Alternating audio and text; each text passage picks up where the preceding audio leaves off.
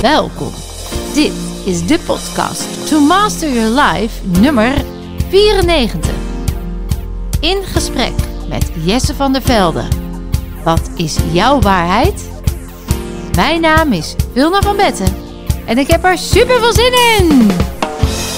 Hallo dames en mensen, alweer een nieuwe podcast en wel een hele bijzondere. Ik heb vandaag iemand die ik al een geruime tijd volg, die mij inspireert. Niet alleen om datgene wat hij doet, omdat het zo bijzonder is, maar ook om datgene wat hij bereikt heeft vanuit een eigen visie, een beetje een eigenwijzige visie. En daarmee toch uh, heel veel mensen ja, weten bereiken. En de, de mensen hebben daar heel veel baat bij. En dat is Jesse van der Velde. Welkom. Dankjewel. Jesse, wat fijn dat je er bent. Ik uh, kom jou regelmatig tegen. Je bent goed zichtbaar. Je bent... Met alle Green News advertenties. Met alle Green News advertenties, inderdaad. Uh, dat is natuurlijk alleen maar goed, want mensen weten inmiddels denk ik wel wie jij bent ook daardoor. Ja.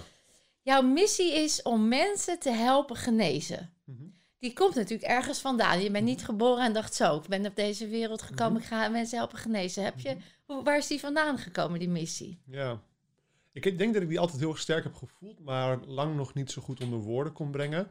Maar dat was voor mij geen probleem. Ik ging het altijd gewoon doen. Dat uitte zich in personal trainer zijn en uitte zich in de boeken schrijven. En in de jaren nadat mijn eerste boeken waren uitgekomen, toen merkte ik dat het me heel erg motiveerde. Dat er eigenlijk een vorm van onrecht en onwetendheid was. Omdat door de opleidingen die ik volgde, ik begon te begrijpen dat aandoeningen die mensen hebben, zoals bijvoorbeeld diabetes, uh, hoog cholesterol, hoge bloeddruk, uh, hart- en vaatziekten, problemen die veel mensen hebben naarmate ze ouder worden, of bijvoorbeeld gewoon overgewicht, eigenlijk heel erg goed op te lossen zijn. Hè? Hoge bloeddruk, diabetes type 2, dat is uitstekend te genezen. Ja. En als je teruggaat naar 2010, 2011, 2012, de jaren dat ik echt actief online begon, um, toen was dat absoluut niet de normale standaard. Dat gesprek was er helemaal nog niet. Terwijl de gesprek... resultaten waren er al wel. Bijvoorbeeld ja, ja. dat diabetes type 2 heel goed te genezen is met voeding. Zo bedoel je, ja. En ik had in, bijvoorbeeld, ik denk in 2008 of 2009, was een van mijn personal training cliënten was een arts. Was een gynaecoloog en die had diabetes type 2. En die was na, als ik het goed heb, vier weken, misschien zes weken gestopt met zijn medicatie, wat hij zelf kon, want mm -hmm. hij was arts. Hij had die medicatie niet meer nodig. Hij voelde dat hij dat niet meer nodig had. Binnen vier tot zes weken zijn voeding aan te passen. Ja. En dat was voor mij een enorme eye-opener in mijn leven, in mijn carrière. En toen besefte ik, ik wil dat mensen dit weten. En, Ja. en dat was een enorme drijfveer altijd voor mij geweest om te zorgen dat die boodschap echt wordt verteld. Ja, omdat Ja. mensen daar zoveel aan zouden kunnen hebben. Ja, En jij zegt eigenlijk input is output. Dus eigenlijk kwam je erachter dat wat je erin stopt een effect heeft op je welzijn en op je gestel en op constant. je fysi- fysiologie. Iedere seconde. Iedere seconde. En dan richt jij je met name op voeding. Voeding, ehm, het, begon voor mij echt op, be- met beweging, echt mensen te trainen. Toen begon ik met te verdiepen in voeding en in suppletie. En dat is door de jaren heen veel spiritueler geworden. Ja, klopt. En, eh, en Ja. ik werk nu vooral juist graag met de plantmedicijnen, zoals paddenstoelen. Omdat dat het interessegebied is wat mij nu het meest interesseert. Want paddenstoelen, je hebt er ook net een eh, mooi boek. Ik heb een mooi boek van je cadeau gekregen. Met Ja. dank daarvoor. Ja. Je nieuwste boek nog niet, terwijl we dit opnemen, nog niet eh, uit. Hè? Ja. Dat wordt binnenkort eh, gelanceerd. Ja. Paddenstoelen heeft nu je aandacht. Waar komt die maar dan van? vooral, dit zijn de medicinale paddenstoelen. Dit is een boek wat we met een team hebben geschreven. Ik heb het ook niet zelf geschreven. Ik heb een team van techschrijvers en research die dat maken. Ehm, maar de paddenstoelen waar ik graag mee werk zijn de psilocybine paddenstoelen. Dus de paddenstoelen waar we van gaan trippen in de volksmond. Oh, Oké. Omdat, ehm, omdat vier jaar geleden iemand me meenam naar een oude shamaan. Die me voor het eerst kennis liet maken met plantmedicijnen. Ja. En ik dacht echt, wat gaan we hier lopen doen met elkaar? Gaan we hier een beetje drugs met elkaar lopen beetje, eten in eh, de tipi? En wat is Terug naar dit? de 60s. En ik dacht dat het een of andere vage secte was. Hippie-achtig iets. ja. En toen besefte ik me, nee, jij bent echt een shamaan. En jij hebt een pad bewandeld wat ik nog niet kende. Waarvan ik nog niet eens wist dat het bestond. Een pad naar binnen, hè? Echt een pad naar binnen. Ja. Hè? Echt een pad te gaan voelen en te beseffen wie ben ik, waarom ben ik hier, wat is echt mijn waarheid in mijn leven. En hij vroeg die eerste avond in de type, vroeg hij aan een van de andere deelnemers, wat is jouw waarheid? En ik dacht, wow, dat is echt een grote vraag. Hè? Ik zou niet weten wat die vraag überhaupt echt betekent en ik zou niet weten hoe ik hem zou moeten beantwoorden.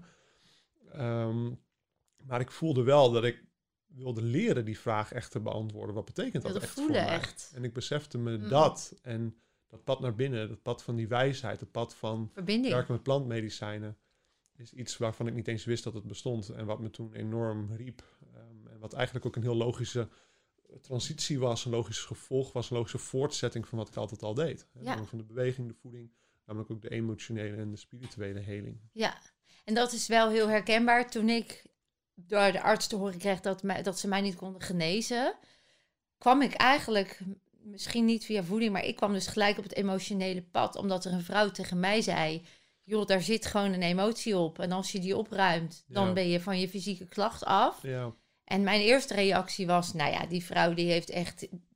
Die, die, die, die- ho- hoezo? Hè? Ik was een soort beledigd bijna, alsof ik al die zeven jaar ziekenhuisbezoeken...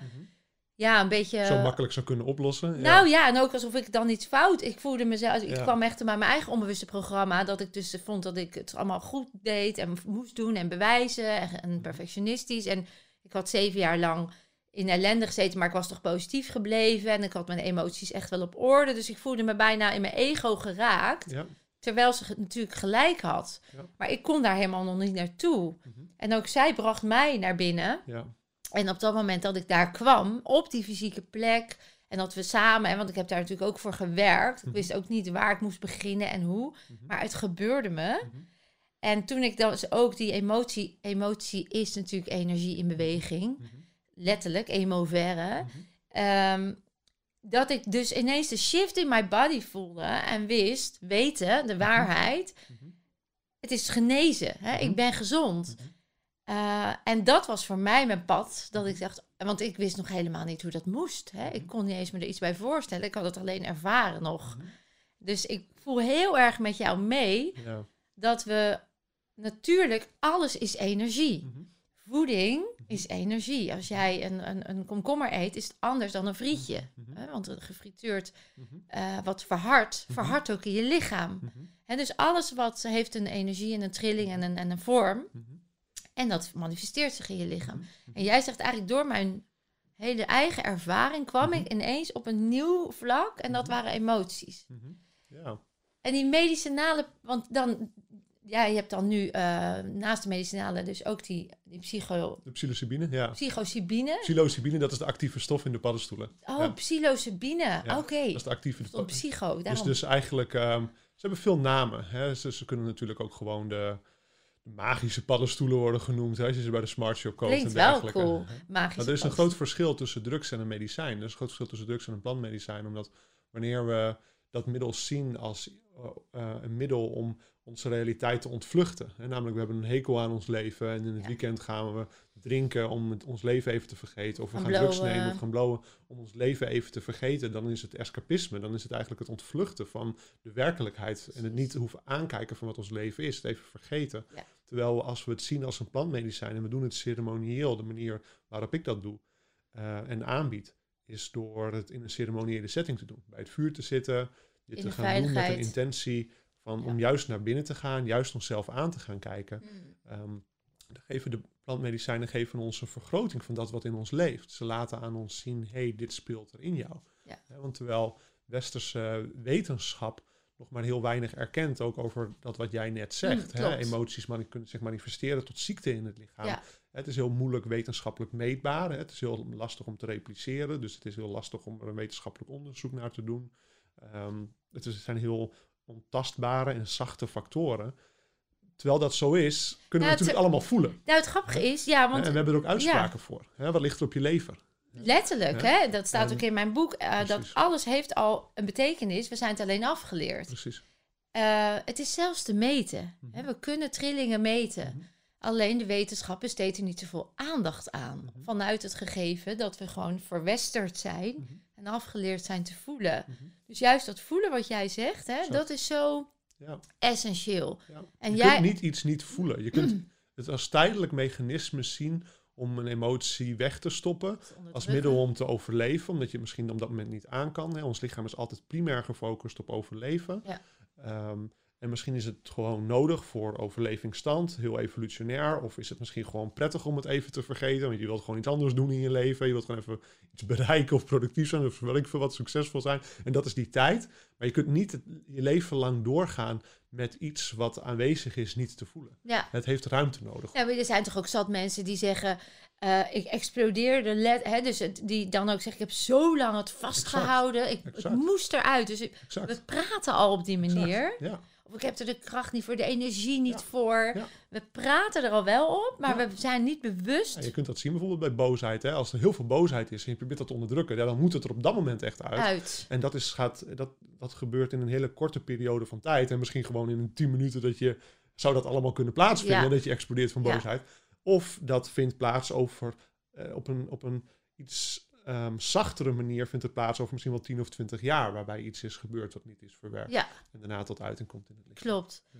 En het kan ook, hè, want het kan fysiek zich uiten, maar het kan ook Ja. mentaal zich uiten. Grilligheid bijvoorbeeld, of eh, eh, depressie, burn-out, neerslachtigheid. Dat zijn allemaal uitingsvormen van energieën, emoties, Ja. die op een manier zich nog in je lichaam eh, nog niet verwerkt zijn. Exact. Ja. En een, en een beweging hè, duurt gemiddeld tussen de 20 en 90 seconden om die uit je lichaam te krijgen. We hadden het net heel even over, want jouw vrouw is dierenarts. Mhm.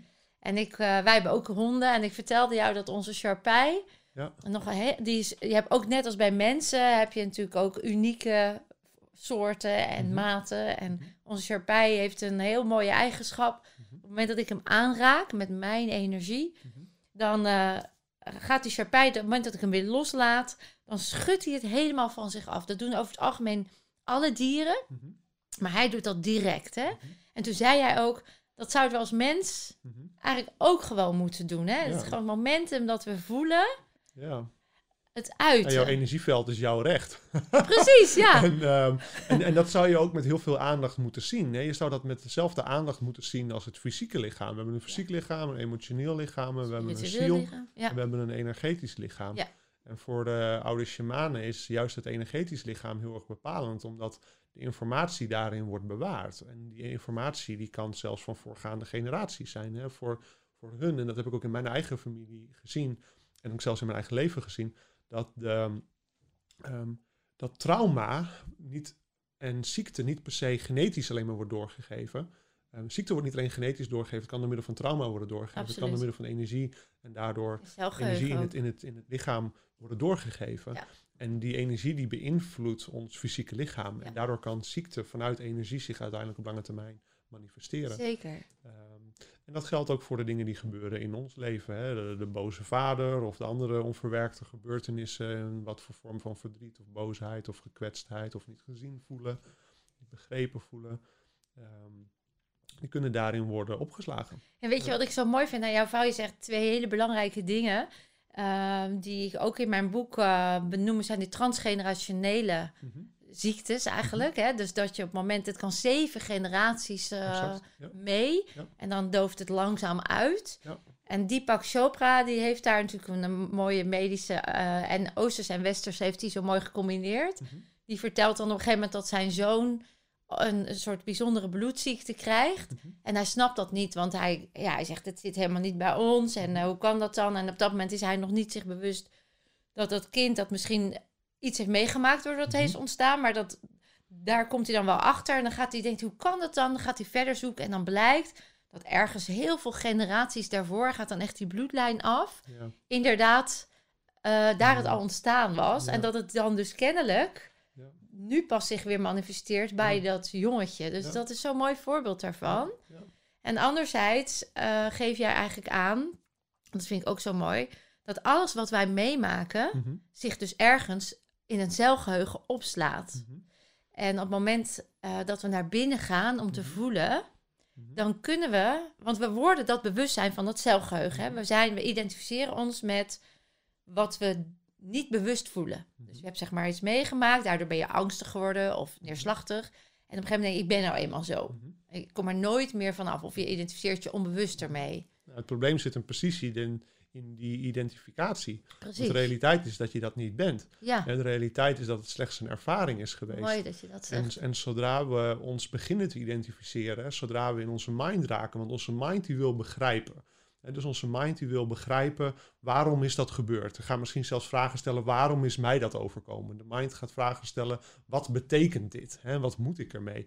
En juist mensen die meer persoonlijke ontwikkeling doen, die zich spiritueel ontwikkelen, die zijn zich meer bewust van dit soort theorieën, hè, laten we het Ja. zo noemen. Eh, Ja. Voor ons, wij ervaren het als waarheid, maar zolang iemand dat nog zelf nog niet ervaart als waarheid, is het nog een theorie. Dat is ook interessant. Dus- ja, Ehm, we worden ons daar meer bewust van en dan worden we soms ook bang. Hè? Dan Ja. worden we misschien wel bang voor, oh jeetje, heb ik dat nog niet geheeld in mijn leven? Ja. Hè?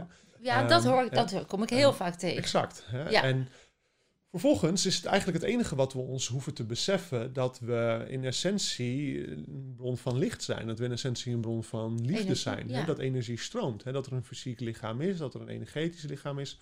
Maar dat het enige wat echt belangrijk is, is wat leven we op dit moment in ons. Ja. En dat we altijd, in ieder moment dat we ademen, in ieder moment dat we zijn, kunnen we kiezen wat leven we nu in ons. Gaan we in ons dat verhaal leven van die angst van, oh jeetje, als ik dat maar heb geheeld of wat betekent dat? En we gaan misschien, misschien wel dagen of maanden lang bezig met iets wat zich heeft voorgedaan. Misschien wel met de boosheid die je nog naar iemand hebt, of het gevoel Mhm. dat je niet gezien werd, of het gevoel dat je partner niet doet wat jij verwacht. Hè? Of misschien wel de angst die je hebt om iets te doen, terwijl je wel het verlangen hebt om iets te doen, maar je bent misschien bang om het te gaan doen. En we leven dat allemaal en we gaan het heel erg mentaal onderzoeken. ons ermee ook, ja. En Ja. de, de groei zit hem niet in dat allemaal mentaal te gaan onderzoeken. Hè. De, de groei zit hem in, durf je simpelweg dat volledig los te laten? Durf je die identificatie los te laten? transformeren. Ja. Durf je te laten gaan?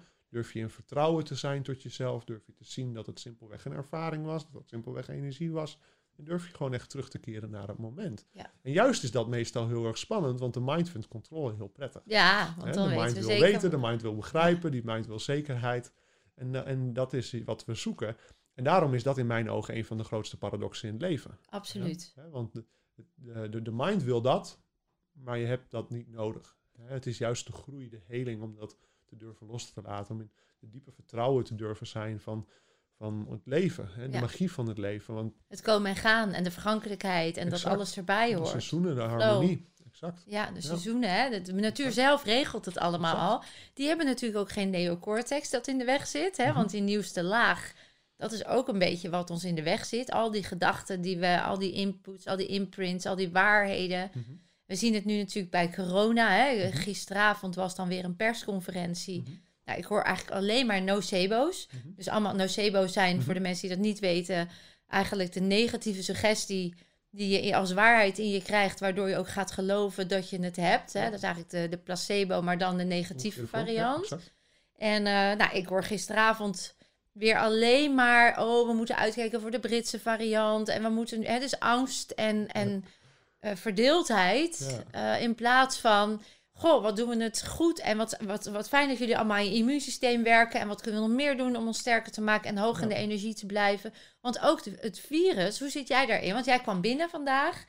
Wij kennen elkaar nog niet fysiek, hadden we elkaar nog nooit eerder gezien, wel Mhm. gesproken en of, eh, gemaild. Maar dan, eh, wij gaven elkaar gelijk een knuffel. Mhm. Nou, dat is natuurlijk niet wat er nu afgesproken is in de maatschappij. Oh jee. Oh jee. Eh, maar ik, ik zit daar zo in. Ik zit in een hoge trilling. Eh, en ik blijf bo- boven die angsten uit. Hè? Wat jij Mhm. zei, het is een ervaring. Ik hoef hem niet tot me te nemen en ik kan er bovenuit blijven. Mhm. En ik vertrouw heel erg op mijn eigen immuunsysteem Mhm. enzovoort. Hoe zit jij daarin? Uh, dus het is een heel uitgebreide vraag eigenlijk die je stelt. Ehm, als je- hoe ik er persoonlijk in zit, is dat, ehm, dat de situatie waarin wij nu zitten een hele grote gelegenheid is, is tot heling van de mensheid. Eh, Ja, om, juist, ook, om, ja. om juist je af te vragen, wat is nou eigenlijk echt mijn waarheid hierin? En niet per definitie de waarheid van die mannen die op dat podium met die blauwe achtergrond allemaal maar iets lopen te roepen. Dat allemaal maar als klakkeloos, als waarheid aan te nemen. Maar om je heel erg af te vragen, wat is hierin nu eigenlijk echt waar? En wat Om zelf levert naar het op? studies te kijken, om zelf, zelf nou ook naar de data te kijken. Niet naar hun interpretatie ervan, maar vooral jouw eigen interpretatie daarvan te gaan doen. Te ontdekken, wat is mijn reactie hierop? Leef ik nog een reactie van angst? Leef ik misschien nog een reactie van angst dat ik bang ben, niet voor mezelf, maar om iemand anders te Ja, besmetten. of de mensen die wat ouder en- zijn. En de al dat soort doelgroep. zaken zijn per definitie een verhaal. Het is een verhaal wat iemand anders jou heeft verteld. En jij bent dat ergens gaan geloven. En dat proces van dat jij dat bent gaan geloven, dat heeft waarschijnlijk onbewust plaatsgevonden. Maar op dit moment, alleen al als je dit hoort, is dat niet meer onbewust. Nee. Kan je je gaan afvragen, dat wat ik ben gaan geloven, geloof ik dat nog steeds? En wil ik dat blijven geloven? Ja. Dus het is een enorm grote transitie voor ons als mensheid. En persoonlijk geloof ik dat er enorm veel aan het licht komt. Onze maatschappij is in zoveel afstand gaan leven van natuurgeneeswijze. Bijna tot het punt dat we ze zien hè, als alternatief. Zo wordt dat genoemd. Ehm, terwijl dat heel grappig is, omdat de farmaceutische industrie en deze vorm van wetenschap is iets van de laatste honderd jaar. Klopt. En ja. mensheid is iets van de laatste paar honderdduizend jaar. Dus wij hebben al die honderdduizenden jaren weten te overleven. En vervolgens zien wij een ontwikkeling die de laatste honderd jaar slechts is geweest. Die misschien ons heeft, heel veel heeft gegeven. Maar ook heel veel beperkingen kent. Zien wij als de waarheid. Zonder ons eigenlijk echt af te vragen. Ah, we hebben ook honderdduizenden jaren kunnen overleven in de jaren daarvoor. Wat is mijn aanwezigheid hier op deze planeet? Het eerste het besef, oké, ik ben een ziel die hier in een lichaam is neergedaald. Dat is het eerste besef. Het tweede besef is dat dit lichaam een zelfgenezend vermogen heeft. Mhm. En dat het, het eerste werk wat wij te doen hebben, is dat zelfgenezend vermogen te dienen. Te Ja. dienen in wat we met ons in wat we in onze mond stoppen, water, voedingsstoffen, te dienen door middel van zonlicht, te dienen door middel van blootstelling aan kou, een blootstelling aan warmte, te dienen door middel van onze blote voeten op de planeet te hebben, Ja. Dienen door middel van te bewegen, ja. juiste voedingsstoffen te kiezen, te zorgen dat er geen tekorten aan voedingsstoffen in het lichaam ontstaan. goed voor jezelf te En zorgen. als je dat al heel erg Ja. doet, hè, en daarna ook nog eens je emoties de ruimte geeft en plezier en liefde kunt vinden, dan ben je heel erg ver. Ja, maar ik kan me ook En voorstellen... niks daarvan wordt gezegd in het nieuws. Nee, maar ik kan me... Precies dat. Maar ik kan me ook voorstellen dat juist die vaste vorm... Waar we natuurlijk allemaal... We zijn, we zijn vervuild geraakt of, of ver- ver- verstopt geraakt, letterlijk. hè, Om het even metaforisch te noemen.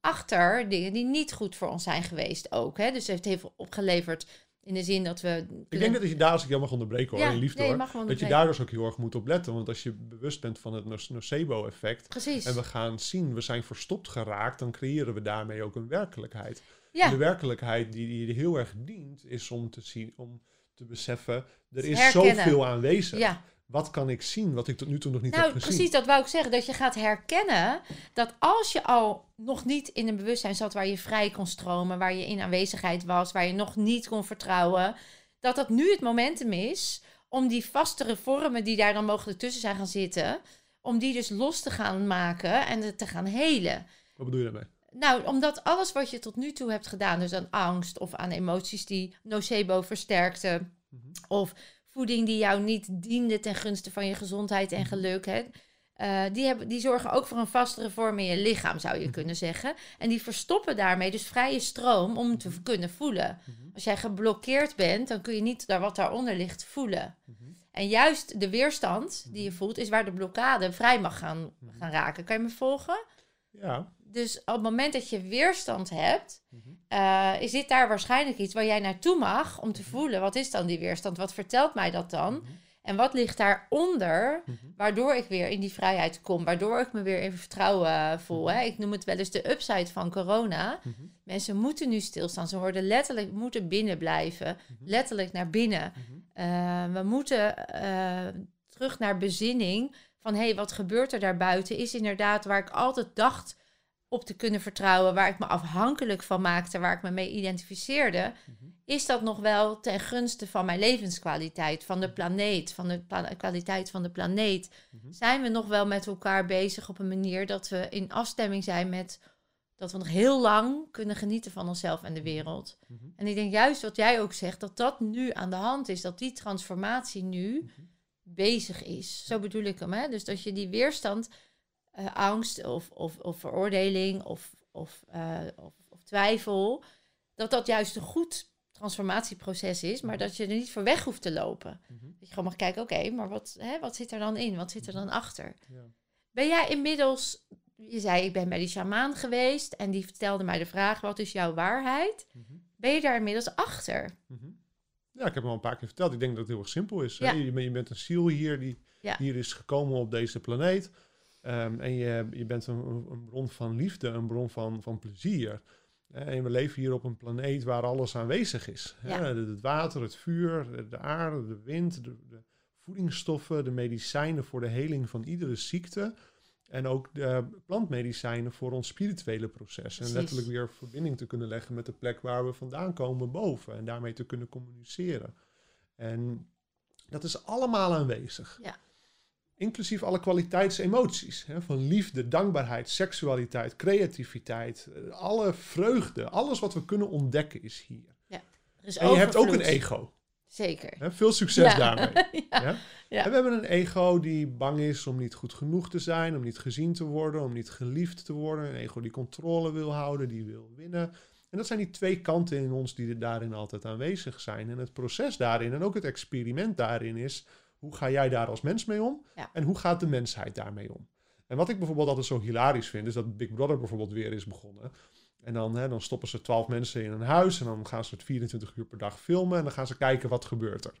Ja? Maar je hoeft niet twaalf mensen in een huis te stoppen, want er zijn al zoveel miljard mensen op een planeet gestopt. En daaraan kan je al kijken wat er dan gebeurt. Precies. En je hoeft niet ja. nog een Big Brother te Ja, doen, je hoeft gewoon naar buiten kijken. Ja. En dan je afvragen, wat is dan mijn aanwezigheid en mijn rol in dit hele experiment? En in dat hele experiment hoef je niet zo heel veel te doen. Nee. je moet voor je kinderen zorgen, want die kunnen dat nog niet voor, hun, voor hunzelf. Hè. Dat Ja. is iets wat je denk ik echt moet doen. Hè. Mm. Ehm, maar er is niet zo heel veel wat je verder echt moet doen. Nee. Hè, je, je moet niet een zielsmissie leven. Je moet niet een verschil maken in de wereld. Jij wilt dat misschien en je mag dat. Maar doe dat vooral vanuit een plek dat je voelt omdat je het leuk vindt. Vanuit intrinsieke motivatie, niet vanuit wilskracht of moeten of ego, wat je zegt. Het enige wat je niet worden. kunt hebben geleefd is je passie. Mhm. Eh, Het is niet relevant dat je een bepaald doel of iets wat je voelde dat je moest doen, of de, de redden van de wereld of wat dan ook, dat je dat niet hebt gedaan. Het- Het enige wat relevant is als je op je sterfbed ligt, dat je ergens gepassioneerd over was en dat je dat niet hebt gedaan. Ja. Dat je dat hebt gemist. Ja, omdat je niet geleefd hebt naar je, naar je potentie, je naar je leuk- kern, naar je, Nee. naar je Nou, aanwezigheid. wat je, gewoon leuk, wat je leuk vond Ja, en wat je plezier gaf. nou ja, dat is natuurlijk, dat vind ik dan wel. Wat bedoel je met wat je leuk? Want als we het dan over ego hebben en over eh, je ziel, hè, de ego eh, kan ook iets heel erg leuk vinden en je afleiden. Mhm. Dus daarom haakte ik even aan. Ja. Dus ik denk dat er een groter proces is in het leven, dat we een pad bewandelen. precies, ja. En dat er dingen zijn die we simpelweg gewoon moeten doen en moeten uitleven. Of dat nou ego is of liefde is, dat hoef je ook niet zo Nee, te onderzoeken. onderzoeken. Als iets Nee. je plezier geeft, als iets, als iets simpelweg energie geeft en je Energie bent geeft, dat is hem, voelt, ja. doe het dan. Doe het dan en Ja. ga durf met die flow maar mee te gaan. zodra je iets gaat doen vanuit je mind, zodra je gaat zeggen van ik moet dit doen om mijn potentie te leven, bla bla bla, daar zit geen energie in. En nou, nou denk ik dat heel veel mensen die kijken en luisteren eh, eh, zeggen ja, dat wil ik wel, maar ja, ik moet mijn huis betalen Correct. en ik moet, eh, ik heb allerlei verplichtingen. Dus ik zeg ook niet dat je dat hoeft te negeren. Ik heb bijvoorbeeld, dus voor mij begon dit hele verhaal hè, met die man in de bossen en toen we paddenstoelen gingen eten, et cetera. Ja, Dat begon zo'n vijf jaar geleden. En toen begon ik me ook te beseffen dat een heel nieuw pad was begonnen. Hè, mijn eigen pad van heling, mijn eigen spirituele pad was begonnen. En ik was er enorm toe aangetrokken om dat te doen. Maar het was precies de periode dat het helemaal niet goed ging met een van mijn bedrijven, of met meerdere van mijn bedrijven, met Superfoodies, waar we deze producten ook maken, ging het absoluut niet goed. En we hadden dat bedrijf overgenomen. Er zat enorm veel schuld nog in. Er zat meer dan een miljoen euro schuld in. En er moest eigenlijk geld bij. Dus precies terwijl mijn spirituele pad begon, had ik ook een enorm grote financiële en praktische uitdaging in mijn leven. We hadden ook een huis en mijn eerste zoontje was net geboren, et cetera. Het was een hele grote rommelpot met elkaar. Ja. En je kunt niet. Sommige mensen kiezen er dan voor om maar het praktische gedeelte compleet te negeren. Anderen kiezen ervoor om het spirituele deel compleet te ge- negeren. Ehm, maar je kunt met heel veel aanwezigheid in het moment, in, in dus ook je spirituele pad, aanwezigheid van wat er gebeurt in jezelf, wat je innerlijke proces is, Mm. te ontdekken wat je toekomstvisie en je lange termijn visie is, waar je niet per se vandaag iets mee hoeft te doen, Nee, maar dat wel te ontdekken. Je kunt met heel veel aanwezigheid daarvoor en tegelijkertijd aanwezigheid voor de praktische zaken, Ja. zorgen dat er geld wordt verdiend, et cetera, kan je dat, kan je je leven bewandelen. Ja, En ik ben letterlijk tegelijkertijd eh, door heel intens door mijn spirituele pad heen gegaan. En ik ben tegelijkertijd door het praktische en het financiële en het zakelijke pad heen gegaan. Om tot het punt te komen dat het bedrijf financieel weer gezond werd.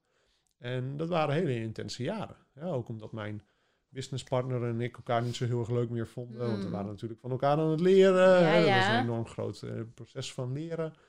En, ehm, dus, eh, maar dat is allemaal gelukt en allemaal goed gekomen. ja. Dus, dus het, je- vanuit dat vertrouwen ook, ja, van absoluut. die aanwezigheid. Ja. En- En juist heel aanwezig zijn met wat het leven van je vraagt op dit moment. Ja, dus jij zegt eigenlijk van, nou, als je thuis zit en je wil meer je passie leven, je wordt nog gebelemmerd door praktische zaken, laat het je niet belemmeren, maar zie het als een weg dat zich zal manifesteren op het moment dat je blijft vertrouwen, op het moment dat je weet dat, je, dat het zich kan manifesteren als jij vrij kan zijn erin en Ja. durft te gaan. Hè? Dat is, Stel je zo twee keer op een dag een uur mediteren, dan besteed je echt alleen al, al heel veel tijd aan je innerlijke proces. ja, Hè, dan heb je nog ehm, eh, 22 uur in een dag over, min wat slaap. Dan heb je Ja. misschien 16 uur op een dag over. Ehm, om, om, om werk te doen. Ja. Om dingen gedaan te krijgen. En als je, misschien heb je wel een gezin en is dat het grootste gedeelte van je tijd. Dan heb je nog steeds acht uur over om, om dingen te doen. Dus, Precies. dus heel praktisch. Ja. Dat kan. Ja. ja. Het is eigenlijk niet zo heel moeilijk. Nee. je zegt het zo alsof het toch zit. Hè? Dus dat is interessant. Omdat we nog soms Dat wat we beleven Precies. meestal heel anders, anders is. En mensen verliezen zich ook in een, in een, eh, een lagere frequentie. Hè? Dus als iets angstig is of pijnlijk of verdrietig.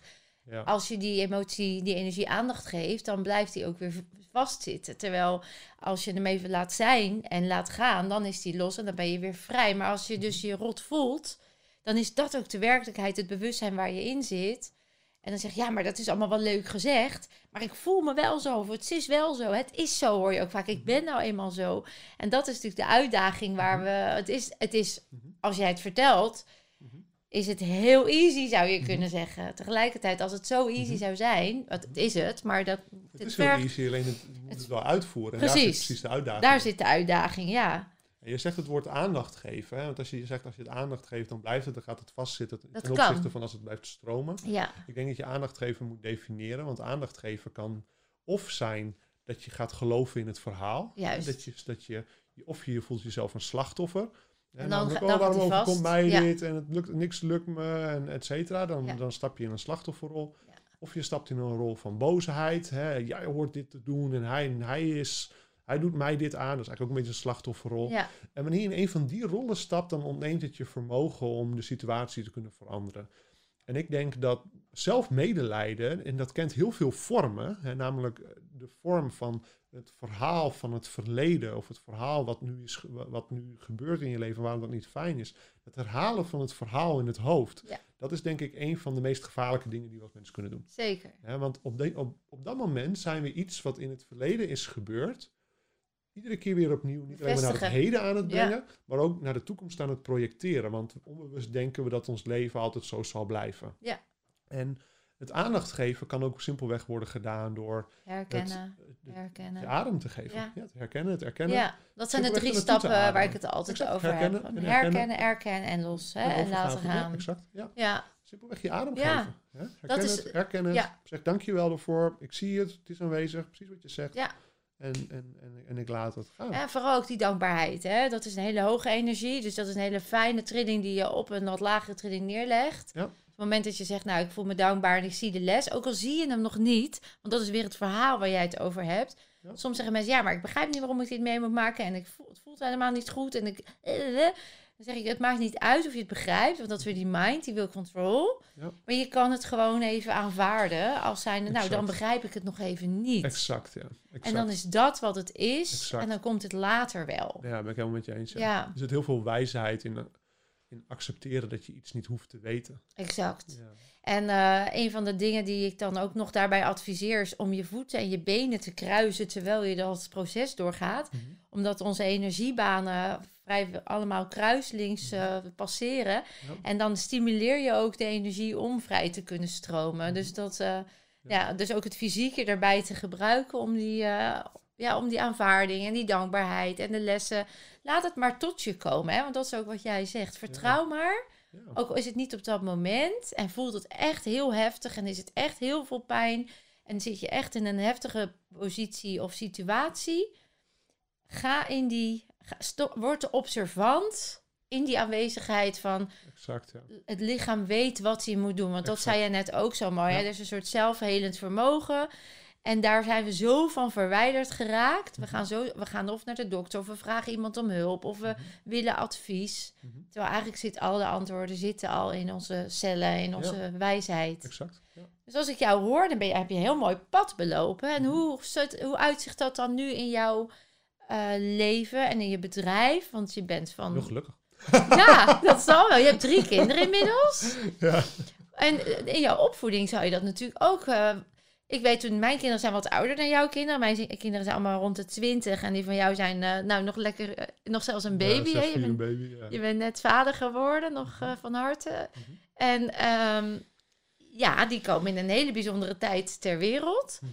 Ehm, toen mijn kinderen jong waren en ik ja, ook al met voeding steeds meer. Mijn, eigenlijk bij mij ook, mijn middelste zoon had enorm eczeem. Echt zo erg dat hij altijd zich kapot krabbelde. En nou ja, dit, toen kreeg hij zo'n eh cortisone spuit en eh, allerlei hormooncremes en zo. Mhm. En dat, ik ken ook niet iemand die als moeder zegt, oh fijn, dat, dat doe ik even bij mijn kinderen Mhm. eh, erin stoppen. Of, eh, dus ik ben toen eigenlijk ook op dat pad gekomen van, is er geen andere weg? Mhm. Wat jij net zei over corona, of van blijf even zelf nadenken van, jongens, is dit de enige manier? Mhm. Ik had natuurlijk zelf al ervaren met mijn eigen heling ook, dus ik kwam al steeds meer op dat pad. En eh, nou ja, bij hem ook met voeding eh, een groot verschil. Ik merkte wel dat als mijn kinderen dan naar een verjaardag gingen, of Halloween bijvoorbeeld, wat toen heel erg inkwam. Mhm. Nou, dan, dan, dan moest ik de buren mailen van jongens, zorg ook dat er wat mandarijntjes erbij liggen. En dan moest dat kind, wat van vijf, zes jaar was, Mhm. het mandarijntje kiezen versus al die berg snoep wat daar lag. Omdat hij dan daar nou eenmaal niet goed op reageerde. Mhm. En dat het direct ook zichtbaar was dat hij daar niet goed op reageerde. Mhm. Hoe doe je dat met jouw eh, kinderen? Mhm. Hoe voed jij ze daarin op? Ik denk dat heel veel mensen thuis in datzelfde dilemma zitten als jij al in een waarheid zit waar je voelt dat dat beter is of, of fijner is. Ja, ik doe dat heel anders. Omdat als ik tegen mijn kinderen zou zeggen van je moet dat doen, dan zeg ik dat omdat het iets is wat ik wil. Ja. En ook al komt dat misschien uit goede bedoeling, ook al krijgt hij misschien een fysieke reactie ervan, nou ja, laat het er maar krijgen. Het is het proces van het leven dat ze Ja. erachter komen. Ja. En ik denk dat je als ouder alleen maar aan de zijlijn kunt staan om hun, Reflectief. ehm, om, om hun te helpen hun, hun weg te vinden in het leven. Ja. Hen te helpen ontdekken wie ze zijn. Ik denk dat heel veel, heel veel van ons niet, hè, terwijl we heel liefdevolle ouders hebben gehad, niet altijd per se. Ik denk dat heel veel van ons later in ons leven zelf moeten ontdekken wie ben ik nou eigenlijk echt. Ja. En, en, en wat kom ik hier doen en, en wat, is, wat is de reden van het leven. Ik denk dat het een enorm mooie rol is om als ouder je kinderen in die eerste 18 jaar te helpen om te ontdekken wie ze eigenlijk hier zijn op, op deze planeet. En, en, en te helpen om keuzes te maken echt vanuit hun waarden. Precies. Dus eh, als het dan bijvoorbeeld gaat over snoep, dan zeg ik tegen mijn kinderen, ja, natuurlijk mag je dat. Hè? Maar je moet ook bewust zijn wat het doet voor het lichaam. Als je het eet, geniet er heel erg van. Ja. Als je alleen maar dit als voeding gaat eten, dan wordt het lichaam ziek. Ja. Ehm, dus als je het eten, neem dat gewoon heel, Ja. erg, heel erg lekker. En, en wellicht is het dan ook een goed moment om weer iets te eten wat, wat groen is. Hè? Ja. Dus ik, ik geef ze heel erg die, die keuze zelf. En daar Ja, kunnen ze ja. extreem goed mee omgaan. Ja. Dan kunnen ze, ik vind dat ze daar wonderbaarlijk goed mee om kunnen gaan. Nou, dat, dat heeft mij toen ook verbaasd met, eh, met zij, met mijn zoon. Want die had er natuurlijk direct last van ook. Dus de keuze werd ook voor hem makkelijker. Omdat hij wist van ja, als ik dat doe, dan heb ik gewoon morgen ellende. Dus eh, daarin groeit al een bewustzijn van hé, hey, ik- mijn lichaam geeft het eigenlijk heel goed aan. Ja, En eh, ja, wat, wat ik ook eh, mooi vind in jouw verhaal, maar wat ik ook heel erg herken, is die keuzevrijheid Ja. laten. Eh, zodat ze zelf gaan ervaren wat de effecten zijn van hun gedrag. Ja. Waar we eigenlijk ook die prefrontale cortex weer mee stimuleren om Mhm. hè, zelfreflectief te zijn en empathisch. Ja. Eh, dus als mijn zoontje, bij hem was het dan natuurlijk heel obvious, omdat hij echt die huidklachten had. Ja. En je hebt natuurlijk als ouder een verantwoordelijkheid om dat kind zelfredzaam, zelfbewust, vol zelfvertrouwen eh, neer de wereld in te laten gaan. Eh, dus ja, die verleidingen van het, de wereld daarbuiten, die heeft hij al leren eh, weerstaan door die ervaring inderdaad. ja. Dus hè, mijn verzoek was, ouders legden ook mandarijntjes bij en dan moest hij nog steeds wel kiezen. Mhm. Dus jij zegt eigenlijk ook, ik laat ze in die vrijheid. Mhm. Eh, want ik merkte wel dat ik dat in dat proces. ehm, ik heb wel ook. Want vechten heeft nooit zin, maar ik heb wel soms moeten roepen. Weet je wel? Zo van jongens, het zou, ik zou het heel erg waarderen als jullie rekening houden met. Mhm. Ja. Maar dat is misschien deze. Heb jij dat niet? Of heb jij het gevoel dat er dan. Of vind je dat er dan maar geen rekening moet worden gehouden? Ja, maar ik zeg al, mijn zoon had natuurlijk een directe reactie. Ja. Lekker laten gaan. Ja, Lekker het leven laten vormen. ja, dan maar die reactie. Ja, Ja, er niet dood aan gaan hoor. Toen Nee. als mijn kind eh, Ja. gif wil eh, drinken of weet ik veel wat, de benzine wil drinken, wat ze denken, dan spring ik er heus wel voor hoor.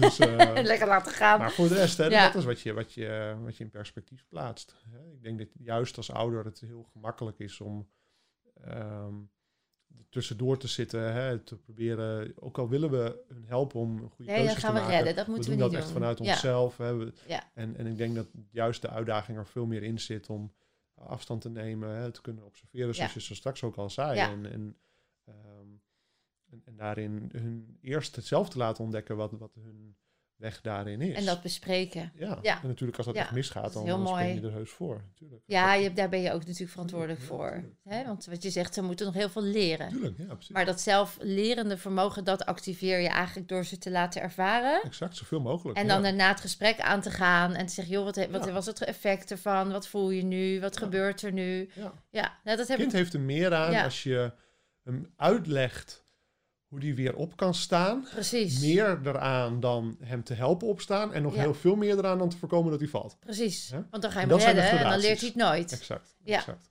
Mooi hoor. Ja. Heel mooi. Ik ga nog heel even. Ik had een paar dingen nog eh, opgeschreven die ik dacht. eh, nou, daar wil ik het wel eh, nog, e- nog even aan je vragen. Natuurlijk. Ja, op jouw site zag ik staan: wij geloven niet in ziekte en veroudering. Kun je dat toelichten? Ik, denk niet dat, ik denk dat ziekte niet per se iets is dat echt is. Ziekte is de afwezigheid van gezondheid. Net als dat donker de afwezigheid is van licht. Je kunt niet zeggen, doe het donker aan. Het is dat het licht niet aan is. Als je het licht aandoet, dan verdwijnt het donker. En dat geldt ook voor gezondheid. Je kunt eeuwenlang de ziekte onderzoeken. En dat hebben we uitgebreid gedaan. En daar kan je heel veel aan doen.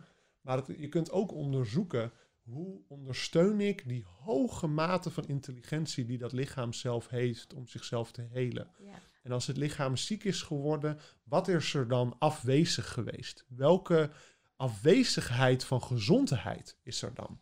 En, en dat vindt op een aantal manieren plaats. Meestal is er afwezigheid van water, want mensen drinken gewoon veel te weinig. Men, lichamen zijn meestal heel erg eh, gedehydreerd. De, er is vaak afwezigheid van vitamine D. Hè? Bijvoorbeeld ook in deze situatie met corona. Mensen die, die stierven niet aan corona, mensen sterven met corona. De gemiddelde sterfteleeftijd van coronapatiënten is niet lager dan de gemiddelde sterfteleeftijd van mensen überhaupt in Nederland, Precies. ook nu. Ehm, en mensen sterven met corona. Ze hebben ander onderliggend lijden, hè, overgewicht, et cetera. En, maar wat ze ook in studies lieten zien, is dat die mensen allemaal vitamine D tekorten bijvoorbeeld hadden.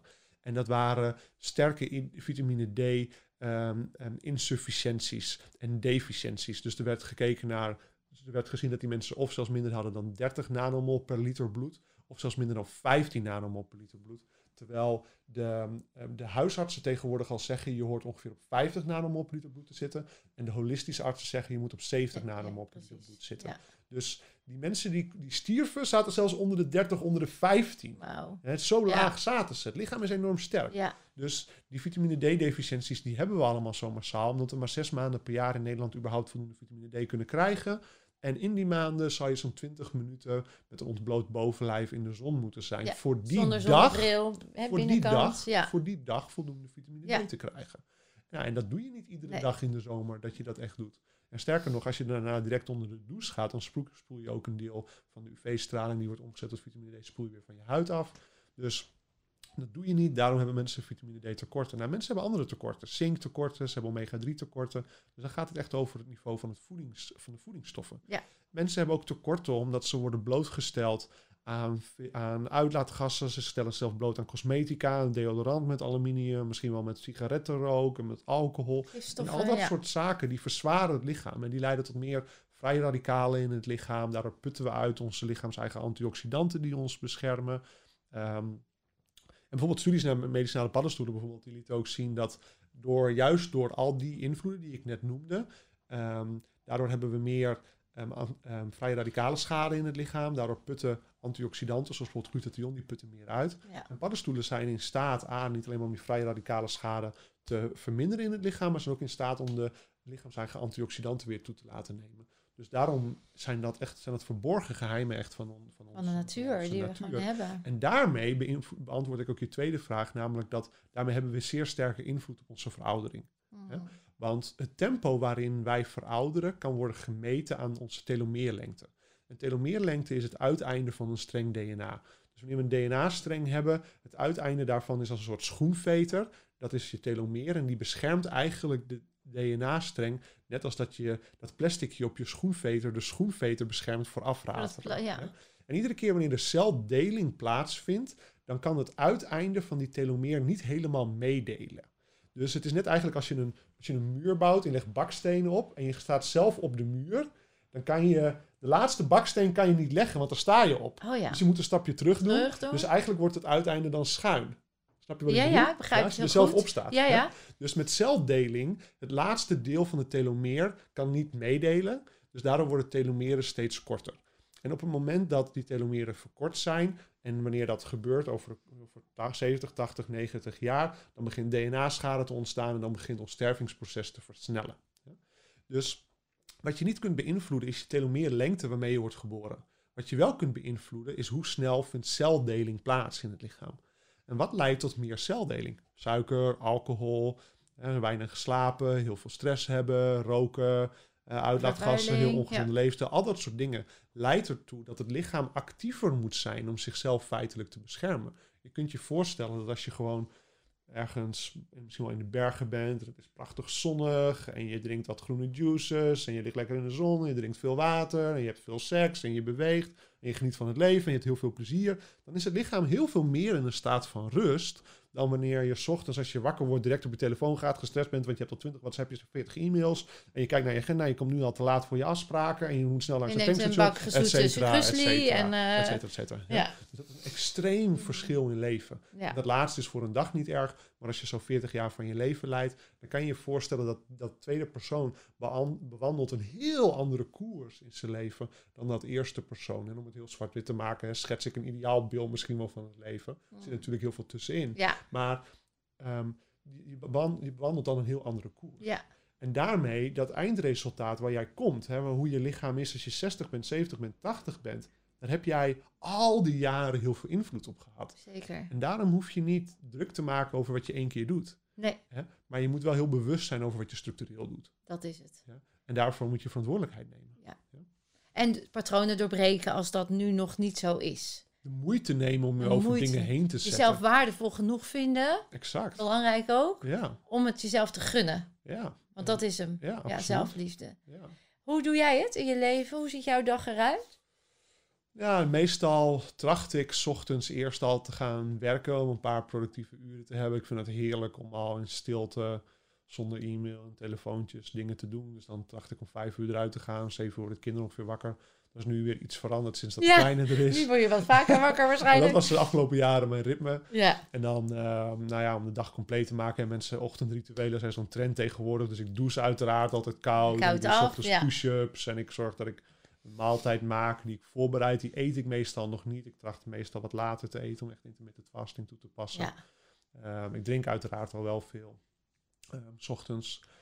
Nou ja, en dan uh, ben ik er even voor de kinderen. Meestal breng ik mijn zoontje naar school en dan ga ik daarna naar mijn kantoortje. Ik heb een kantoortje vlak bij huis waar ik werk. En dan neem ik eerst eens even de tijd om echt bij mezelf te komen. Hè, om te gaan mediteren. Ik doe een fire breathing, oh ja. uh, breath of fire. Um, gevolgd door wat stilte. En dan tracht ik eerst de lange termijn dingen echt te doen. Dus in mijn notitieboek te kijken, te schrijven naar waar sta ik. Zowel zakelijk als privé, om goed perspectief te houden dat grote deel eerst te pakken. Want ik denk dat die eerste uren in de dag daar enorm belangrijk voor zijn. Hmm. Um, ik deel mijn weken op in, um, in drie soorten dagen. In bufferdagen, in focusdagen en relaxdagen.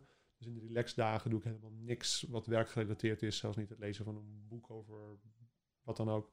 Um, in de bufferdagen doe ik de echte dingen die een reactie zijn. Dus ik doe de e-mailtjes en mijn team helpen. En vooral meetings met mijn team hebben om hen te vertellen over wat ze moeten doen. Wat, wat uiteindelijk heerlijk is. Hè? Ja. Die luxe heb je als een baas. Ja. En de focusdagen tracht ik echt de dingen te doen waar ik goed in ben. Mezelf te ontwikkelen of juist dingen te doen die mij goed liggen. Ehm, dus bijvoorbeeld content te creëren. Wat en wat even dingen die mijn rol zijn. Lukt dat iedere week? Want hoe- je zegt ik doe dat wekelijks. Dus je hebt een bufferdag, een focusdag en een relaxdag. Lukt het je iedere Ja, week? dus ik heb twee relaxdagen. In de meeste doe ik dat gewoon praktisch gewoon in het weekend. En dat is praktisch. Oh ja. En ik tracht zo'n drie focusdagen te hebben en twee bufferdagen. En soms is het drie bufferdagen en twee focusdagen. Oké, cool. En die, die, toch even interessant, die relaxdagen, hè? Want eh, je hebt er gewoon een gezin ook, dus je bent wel in je huis, denk ik. Of ga je dan ook weg? Ga je dan op een berg zitten en in je eentje... eh, Nee, doen we met elkaar. Tuurlijk, met elkaar. werk met elkaar. ja, ja, dus relaxdagen is voor jou gewoon geen input qua prikkels van Niet bezig buitenaf. zijn met werk. En niet Geen bezig boeken zijn lezen. met zelfontwikkeling. En niet bezig zijn met dat soort Nee, gewoon bezig met de flow van de dag, Ja, wat het brengt. Ja, precies. Ja, Ja. dus daarin, is, dat is voor jou relaxdag. Ja, klopt. Dus het is niet Ja. zo dat je dan zegt, dan ga ik echt Op dit eh, moment als dat een monnik op een Een berg. nog betere relaxdag is eh, inderdaad in de type Ja, de precies. sauna gaan, weet ik veel wat. Ja, Maar eh, ja, klopt. Ja, ja oké. Relaxdagen dus- kunnen natuurlijk ook verschillend zijn. Maar zo deel ik het in. Het is in ieder geval een dag waar ik niet werk. En wat ik hoor is dat je mindset ook heel erg is in de aanvaarding dat het nu dus het, in jouw leven de situatie is dat je gewoon drie jonge kinderen hebt. Ja, Dus dan om daar relaxed mee om te gaan is ook relaxed. hè? Zeker. Dat is hoor ik je zeggen. Terwijl een ander misschien zegt, oh, dan heb ik drie kinderen met de hele dag aan het rennen en het vliegen. Heb jij de mindset? Nee, dat zijn mijn relaxed dagen. Dat is natuurlijk super mooi om er zo naar te kijken. Ja, zeker. En vervolgens heb je dan de focusdagen. Dus daar ga je echt werkgerelateerd. Ja, focusdagen is dus echt gericht op dingen wat mijn grootste talenten zijn, waarin ik goed ben en de waarde die ik moet toevoegen aan het bedrijf. En dat is vaak het, bijvoorbeeld het gezicht zijn of het zien van nieuwe business voor mijn onderneming. Het uitdenken van bijvoorbeeld nieuwe programma's of nieuwe boeken. Of het uitdenken van bijvoorbeeld advertenties die wij draaien. Dat zijn dingen die ik zelf nog doe.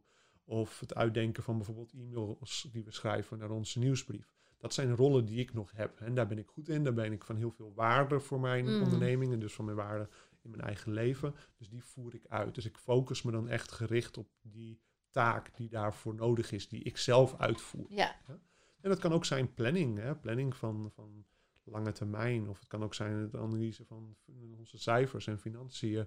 Hè? Te zien hoe ons bedrijf er financieel voor staat. Dus de gefocuste taken die ik zelf uitvoer. ja. En buffertaken is anderen helpen en mijn e-mails doen. En dat soort Echt rea- de, de, de, dingen die lopen, de brandjes blussen, de Exact, ja. eventuele dingen die even gere- waarop gereageerd dient te Ja, worden. exact. Dat. Dus ik ging altijd op maandag en op dinsdag naar kantoor, want ik woon in het noorden van het land, vlak onder Groningen. En ons kantoor is in Landsmeer, vlak boven Amsterdam. Ging ik maandag twee en dinsdag twee dagen naar kantoor. Ik twee bufferdagen, meetings met het team, dingen uitvoeren, Ja, reacties zijn, et cetera. Lekker productief zijn daar. En dan kon ik mooi op de eh, Woensdag. en op de donderdag gewoon echt gefocust op mijn eigen kantoor, bij mijn huis. Dingen gedaan krijgen die ik echt moest doen. Long-term visie. Precies, en dan ga ik meestal op vrijdag naar mijn tipi om bij het vuur te zitten. Bij wat? In de, tipi in om bij het Oh, te echt? Je hebt een tipi in je tuin? Ja, nee, niet in Of de tuin. Nee, ik heb een tipi in Band, vlakbij Emmeloord. in Oh, echt? Ja. Dan ga je vrijdag dan heen? Ga ik daarop heen, neem ik podcast op, of schrijf ik in mijn boekje, of vind ik stilte. Ja, Oh, dus dat is ook wel een soort werkdag, maar dan in een tipi. In een andere setting. ja het is ook echt een inspiratiedag. En het is, eh, ja, zeker. En hoe, kom je dat, hoe combineer je dat allemaal als vader zijnde? Hè, ik weet zelf, ik heb ook eh, drie kinderen en ik heb altijd die balans eh, weten te houden tussen eh, werken en eh, opvoeden. Ik heb altijd heel erg bewust gekozen om echt moeder te zijn en niet Ja. onder te brengen bij kinderdagverblijven. Dus waar, waar de kinderen uit school kwamen, was ik thuis. Ja. En daarvoor had ik dan mijn, mijn focusmomenten of mijn... dat was natuurlijk ook best soms uitdagend. Hoe doe jij dat? ja, nou, ik heb enerzijds de keuze, anderzijds de luxe. Ik prioriteer echt wel het gezin. Als ik merk dat daar dingen niet goed zijn, als zeg maar dat huis niet stabiel is, dan geef ik dat ook wel echt aandacht. Bijvoorbeeld, ik heb bijvoorbeeld wel eens een hele dag aan afspraken afgezegd, omdat beide kindjes, toen ze nog veel jonger waren, was Annabel misschien één en Benjamin drie, naar de gastouder gingen. We hebben echt een geweldige, liefdevolle gastouder, waar we vijf kinderen zijn totaal. En die kinderen zijn buiten, hebben trampolines, hebben bos. Het is echt een geweldige plek om ze heen te brengen. Maar ze waren echt zo aan het huilen en dat klopte echt niet met die dag. En ehm, ik, dan doe ik niet van oké, ja, papa moet gewoon werken en eventjes doorzetten hard. Dan, ik heb gewoon die dag echt mijn hele agenda leeggegooid. En echt gezin voorop zetten. En dat zien als een heel belangrijk holistisch systeem, als een systeem van ons gezin en een systeem wat beweegt en een systeem waar zij ook hun aandacht nodig hebben, waar ik verantwoordelijkheden in heb, et cetera. Dus ik zorg dat dat goed staat. Hè? En, en mijn vrouw, die, we hebben ook gelukkig uiteindelijk nu de financiële positie, omdat we zij niet hoeft te werken en dat we ook een beetje hulp hebben in huis. Dus dat maakt het daardoor ook een heel stuk gemakkelijker. Dat hebben we ook niet altijd gehad. Het is altijd iets wat ik heb gedroomd, altijd iets wat ik heb gezien, gevisualiseerd, waar ik voor heb gewerkt. Dat is er altijd niet geweest en ik zeg dat heel bewust. Mensen kunnen soms gemakkelijk denken, ja, het is gemakkelijk spreken voor jou. Hè? Je hebt genoeg geld en je kunt dat Je kunt het allemaal lekker doen. regelen, Maar ja. dat is absoluut niet altijd zo geweest. Hè? Nee. Dus zelfs vier jaar terug had ik anderhalf miljoen schuld... waarvan ik echt niet wist hoe gaan we dit in hemelsnaam ooit Oplossen. oplossen. en ik had Ja. een enorm sterke calling om van mijn shamaan-mentor te gaan leren... en met de Chiaro mensen te gaan trainen en leren. Wat ik ook gewoon echt ging doen. Ik ging die calling ook echt volgen. Dat is absoluut niet altijd gemakkelijk geweest. Dus Nee. maar ik heb altijd heel erg goed geweten. Ik heb gewoon gedeeld met de situatie die er is in het moment. En ik heb altijd heel goed geweten wat mijn droom is, waar ik naartoe wil. En ik denk dat dat de belangrijkste twee keuzes zijn die je moet maken. Ja. Dat zijn ook de twee enige echte keuzes die er echt toe doen in je leven. Mm. Namelijk, wat is de realiteit die je op dit moment in je leeft? En twee, wat is wat je droomt voor je leven op lange termijn? Ja. En de rest is niet zo heel erg relevant. Nee. En de, de weg er naartoe, naar die droom, doet zich ook wel stap voor stap voor. Dat is meer heel helder kiezen en vervolgens heel erg in vertrouwen zijn, stap voor stap. En wel actie ondernemen op de intuïtie die er is. Ja, en ook als Want als je denkt dat het allemaal vanzelf komt, dat is ook niet waar. Nee, wat ik je ook hoor zeggen is dat op het moment dat het dus anders loopt, hè, want er, er komt iets wat een hobbel is of een belemmering, Ja. die heb je natuurlijk ook gehad en die zul je nog steeds hebben. Want het- Ja. mensen inderdaad kunnen het idee hebben van ja, maar jij hebt makkelijk praten, want jij Ja. zit in een eh, lekker bedrijf en alles loopt. Jij hebt daar gewoon ook je uitdagingen, je hobbels, je, Absoluut. je, je, je leraren, zeg ik altijd. Juist dat wat ik al een paar keer heb genoemd. Voor mij was de, de roeping om te gaan leren werken met de plantmedicijnen, om te gaan leren van de oude shamanen. Het was een van de grootste roepingen, misschien wel de roeping in mijn leven. Het le- Hetgeen wat het dichtst bij mijn hart ligt, hetgeen wat het dichtst bij mijn ziel ligt, waarvoor ik het meest, waarvan ik voel, hiervoor ben ik echt gekomen dit leven. Hmm. En die roeping was zo enorm diep. En tegelijkertijd had ik een zakenrelatie die puur het financiële deel belangrijk vond. Die zei, het bedrijf maakt verlies, jij bent hiermee begonnen, ik ben investeerder, hoe ga jij dit fixen? Die tot bijna nog net niet rechtszaken aan toe zoveel controle nam om te zorgen dat ik dat deed wat hij wilde, feitelijk. Ja, ja. En, en natuurlijk was er ook iets wat ik wilde. Ik was er ook mee begonnen. Natuurlijk was er Ja. ook mijn rol daarin. Maar die waren enorm met elkaar in conflict. Want ik had zoveel behoefte om een innerlijk werk te doen. Ik was zoveel aan het helen. En ik had een hoop te helen. Ik heb nog steeds een hoop shit te helen waarschijnlijk.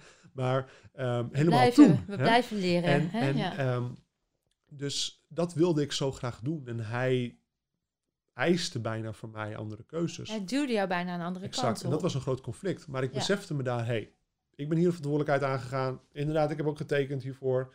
Ik ben dit aangegaan met jou. Er zit heel veel leiderschap. En toen leerde ik, begon ik echt te begrijpen dat er zit enorm veel leiderschap in aanwezig te zijn met wat is in je leven. Wat het ook is. Ja, Of je nou leuk vindt of niet. Of je nou zwaar kut vindt of niet. We mogen een beetje vloeken in de podcast, hè? Ja hoor, mag wel. En, ehm, dus ja, dit is wat het is. ja, ja. En, en, en succesvolle mensen, succesvol in hun innerlijk geluk of succesvol in de uiterlijke wereld, die dealen met wat is. Ja.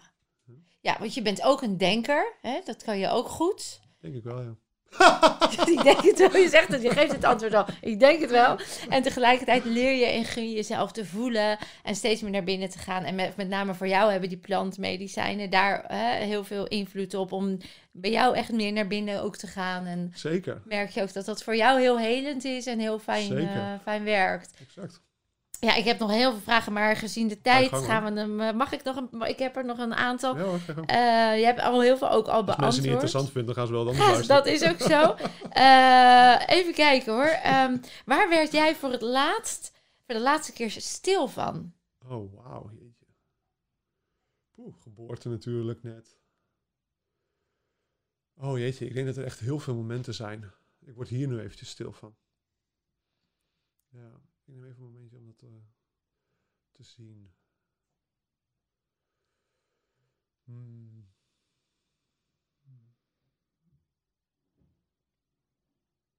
Ja, waar ik, wat, wat in mij opkomt en waar ik echt stil van kan worden, is de perfectie van het leven. Die, die momenten dat alles zo onverwacht in zoveel synchroniciteit samenkomt. Dat je echt denkt van halleluja. En ja.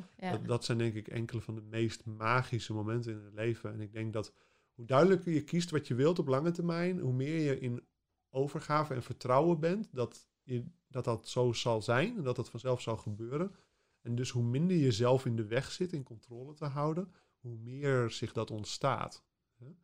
En, ehm, want dan kan het leven zich meer, echt meer ontstaan. En een van de momenten die nu specifiek in mij opkomt, is om terug te gaan naar die eerste avond in de tipi. Want dat was gewoon heel betekenisvol in mijn leven. Toen lieten de... De grootste verandering toen was... Mijn hele leven tot die tijd had in het teken gestaan van nodig hebben om succesvol te, werden, te worden. Hè, te zoeken naar succes. Hè, de auteur te zijn en, en de bestseller-auteur te zijn en een succesvol bedrijf te hebben. En die avond begreep ik, hey, dat komt eigenlijk voort omdat ik twintig jaar lang niet gezien werd. Ik was een outsider, ik werd gepest, ik voelde me alleen, het, het dreef in mij. De, de mindset van ik zal jullie wel laten zien waar ik toe in staat de ben. vechter. Het was twintig jaar lang niet gezien geworden. En tussen mijn twintigste en mijn dertigste het zo nodig hebben om door anderen gezien te worden als Ja. succesvol. En toen werd ik bijna dertig en toen vond deze die ceremonie plaats. En toen begreep ik, en nu start een nieuwe tijd in mijn leven. Namelijk het niet langer nodig hebben om door de buitenwereld zo gezien te worden. Dat mezelf echt te kunnen gaan zien. En, eh, en wat dat allemaal echt betekende, wist ik toen nog niet. Maar ik wist wel dat het die drie fasen eigenlijk waren.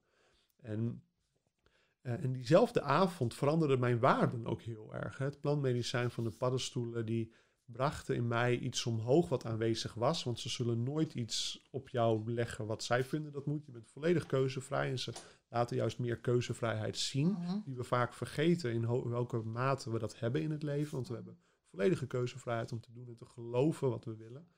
Ehm, dus terwijl er meer keuzevrijheid ontstond, voelde ik diep in mij de, waar, de waarden. Van als ik doodga, dan wil ik hier de planeet zien in vrede. Dan wil ik hier de planeet zien in gezondheid. En dan wil ik de mensen zien in harmonie met onze moeder aarde. Leven in harmonie met onze planeet. Leven in harmonie met elkaar. Mm. En, en de mensheid in gezondheid. In alle vormen, fysiek en mentaal en spiritueel. En dat werd, werden ineens plotseling diepe waarden. En dat was in het, begin ook, in het begin ook heel ingewikkeld. Want ik wist vervolgens niet goed wat ik ermee moest doen. Ik dacht van oké, hoe moet ik het nu doen? Wat moet ik hier nu mee doen? Et cetera. Een heel westerse mindset nog. Ja. En dat was heel diep. Totdat ongeveer een, een jaar later ik voor het eerste maand ging trainen met de Quiero-mensen. De Quiero-shamanen, die wonen hoog in de bergen in Peru. Ik was met hun in Zuid-Amerika. En toen leerde ik dat er zoiets is als een sacred dream. Dat zij van generatie op generatie, al duizenden jaren lang, een droom hebben voortgedragen aan hun kinderen en de kinderen van hun kinderen. Namelijk dat een droom is om te zien dat de mensheid in harmonie kan leven. Dat de mensheid in vrede kan leven. En dat de mensheid kan leven in harmonie met onze moeder aarde. Waar wij compleet afhankelijk van kunnen zijn. Het is dankzij haar dat wij hier mogen zijn. Als moeder aarde ons hier niet meer wil hebben, dan hebben we orkanen en branden en dan flikkert ze ons in drie maanden hier allemaal eraf. Het is haar wil. En moeder aarde leeft. Ze heeft geen stem, ze heeft geen mond, maar ze communiceert wel met ons. Zeker. Door middel van de Ja. wind en door middel van het water. En, en dat is de sacred dream. En ik begon te begrijpen dat zij dat de sacred dream noemen. Ik begon te begrijpen dat zij dat een earthkeeper noemen. Zij hebben earthkeeper initiaties die zij doorgeven, energe- energetisch. Die zij ook doorgeven aan de mensen die met hen komen trainen. Ja, ze echt die intentie eh, naar buiten dragen. En toen begreep ik dit. Namelijk van alle miljoenen dingen die, die, die het plantmedicijn, die de paddenstoelen mij de eerste ceremonie konden laten zien. Over mijn verleden, misschien over mijn toekomst, over mijn heling, over miljoenen dingen die ze me hadden kunnen laten zien. Is dat wat ik te zien kreeg. De Sacred Dream. En dat raakt me iedere keer opnieuw zo diep als ik daarover vertel.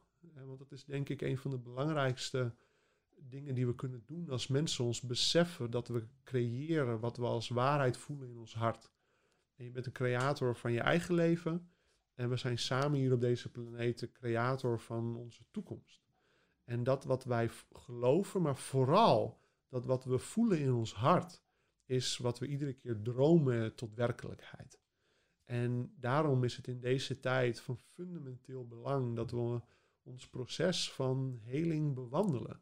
Dat we ongeacht wat er gebeurt, ongeacht de pijn, verdriet, de controle, de regels, alles wat zij doen, we deze droom kunnen houden. En die droom van de vrijheid. Voor ogen houden ook. En voor veel mensen wordt dat gezien als spirituele bla bla. En wordt dat gezien als, oké, maar ja, je moet ook wat gaan doen. Maar dat doen, dat komt voort na die energie.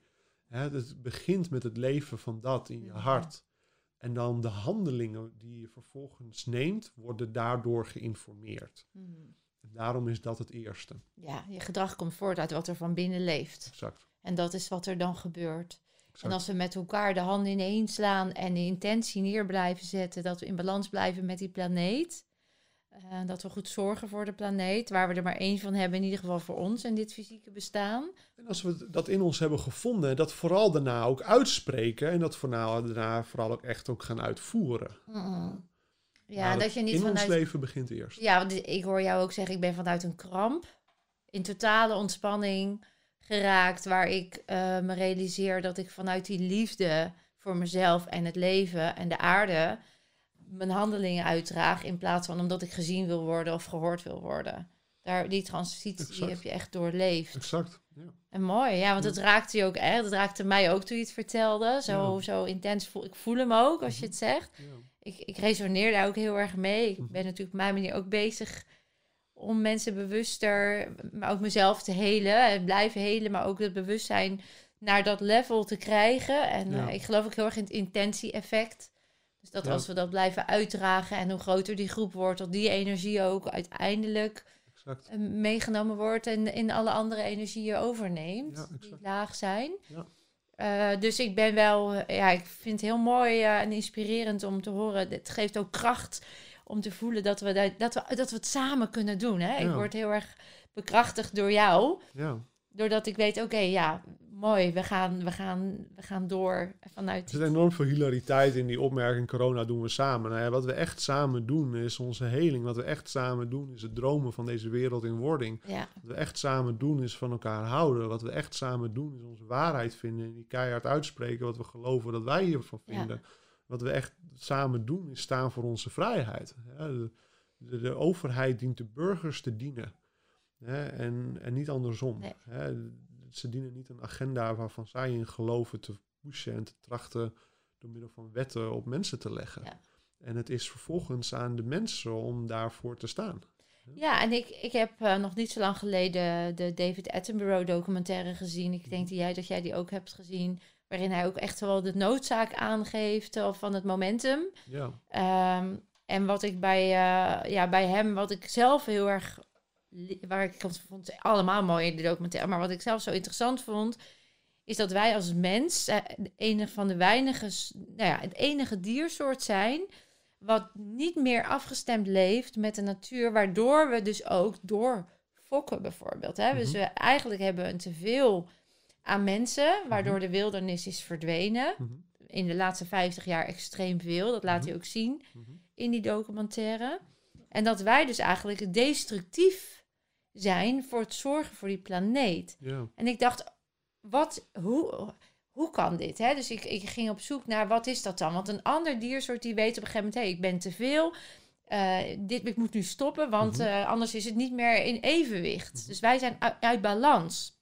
En dat uit balans slaat nog te veel door. Mhm. En toen dacht ik, ja, dat is natuurlijk ook omdat we niet meer in verbinding zijn en niet meer luisteren, voelen, resoneren met wat de aarde ons vertelt. Ik bedoel, het feit dat er tsunamis komen, virussen langskomen, Mhm. dat zijn allemaal natuurlijke manieren om ons te laten, het evenwicht weer te laten herstellen. Dat er mensen doodgaan, dat is logisch, want we hebben er te veel. Dus wij gaan, wat gaan wij nou doen? Nee, we gaan met elkaar mondkapjes dragen en we gaan met elkaar vechten tegen het virus. Mhm. Ja, nou wil ik niet oneerbiedig zijn tegen alle mensen die daar aan overleden zijn of daar... Nee, ben je niet. Nee, want ik bedoel echt te zeggen en ik, ik wil respect hebben voor wat de natuur ons vertelt. Mhm, exact. En daarnaar handelen vanuit die resonantie. En wat ik nu zie is angst. Mhm. En die resonantie is laag, is een lage trilling. En vanuit daar gaan we, eh, we mogen niet dood. Mhm. Dus we moeten nu de hele wereld, we mogen niet meer leven. We stoppen met leven om te voorkomen dat we doodgaan. Mhm. Ja, dat is voor mij bijna paradoxaal, weet je? Mhm. Zo ver zijn we dus verwijderd, Mhm. dan hebben we wel wat te doen. Mhm. Hoe zouden we nou, heb jij een tip? Mhm.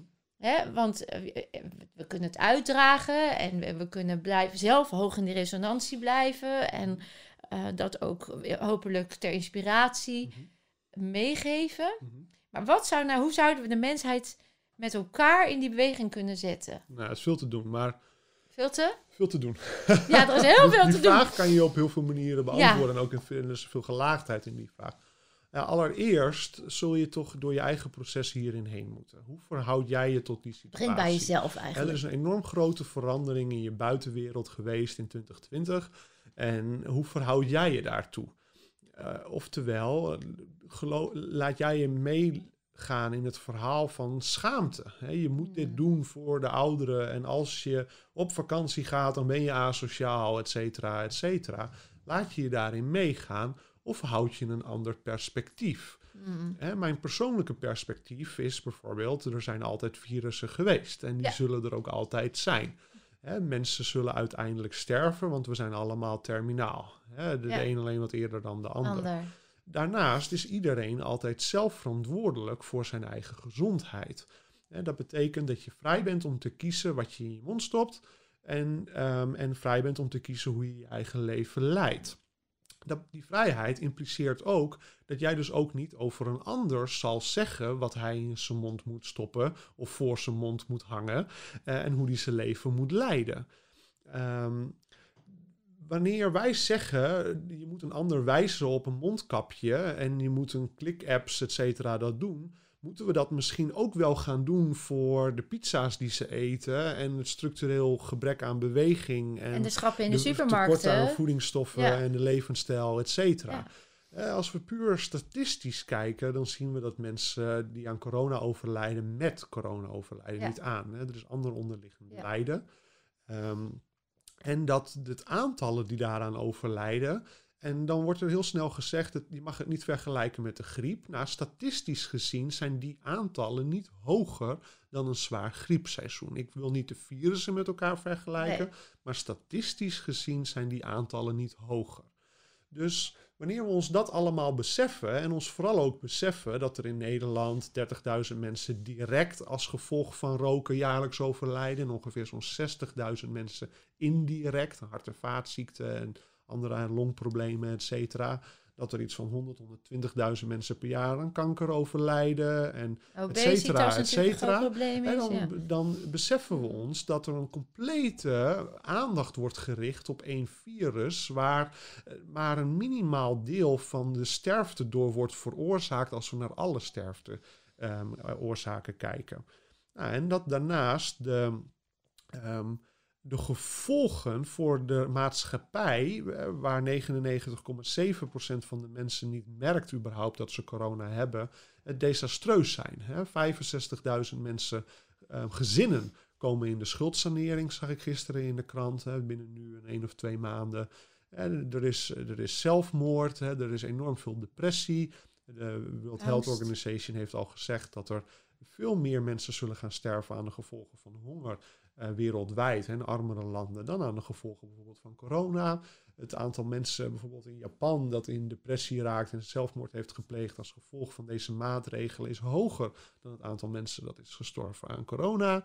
Dus dat is wat je bijvoorbeeld allemaal ziet. En, Allemaal door de bemoeienis van ons met de natuur, zou je kunnen zeggen. Nou ja, allemaal als gevolg van, zou dat kunnen zeggen, maar ook vooral van hoe onze overheden hiermee omgaan. bedoel ja. En de acceptatie die er van mensen daarin is. Ja. Nou, en al dit wat ik hier Ja. zeg, is allemaal alleen maar mijn verhaal. Ja. Alleen maar mijn waarheid. En dat Ja. is mijn persoonlijke kijk, daarom start ik dat zo. En het is Ja. jouw uitnodiging om jouw eigen kijk daarop te ontwikkelen. En daar heel bewust voor te kiezen. En dan vervolgens om die eigen kijk te uiten. Ja. Hè, daarvoor te staan. Hm. Ehm, ik draag absoluut geen mondkapje als ik de supermarkt in ga of waar dan ook. Als ik kijk naar de wetenschap, vindt asymptomatische besmetting niet plaats. Dus oftewel mensen die geen symptomen hebben, die besmetten niet anderen. Dat heeft de World Health Organization in april ook al heel snel gezegd. Dat werd daarna ook allemaal een beetje weer weggemoffeld. Maar de wetenschap laat dat bijvoorbeeld heel duidelijk zien. Ehm, ik denk juist dat het laten zien van een keuze in die ik heb veel belangrijker is tonen aan mensen je hebt een keuze dan simpelweg klakkeloze gehoorzaamheid. Ja. En dat dat veel belangrijker is. Dat is mijn persoonlijke waarde. Nou, daarmee is de essentie van dit verhaal dat je dient te leven waarin jij als eerste in gelooft. Onze moeder aarde hoeft niet ons excuses te hebben. Ja, onze moeder aarde, de lockdown op het niveau van de moeder aarde, want we hebben net heel over het eerste aardse niveau bekeken. Als we gaan kijken naar het niveau van de moeder aarde. De moeder aarde, die eh, zou je kunnen zeggen, heeft ons met elkaar allemaal een fishing quest gegeven. En een fishing quest is wat de indianen doen. Die gaan drie dagen lang in hun eentje eh, in, een, in kuil zitten of op een berg zitten of in een tipi zitten of in een hut zitten met hun ogen gesloten om naar zichzelf te kijken.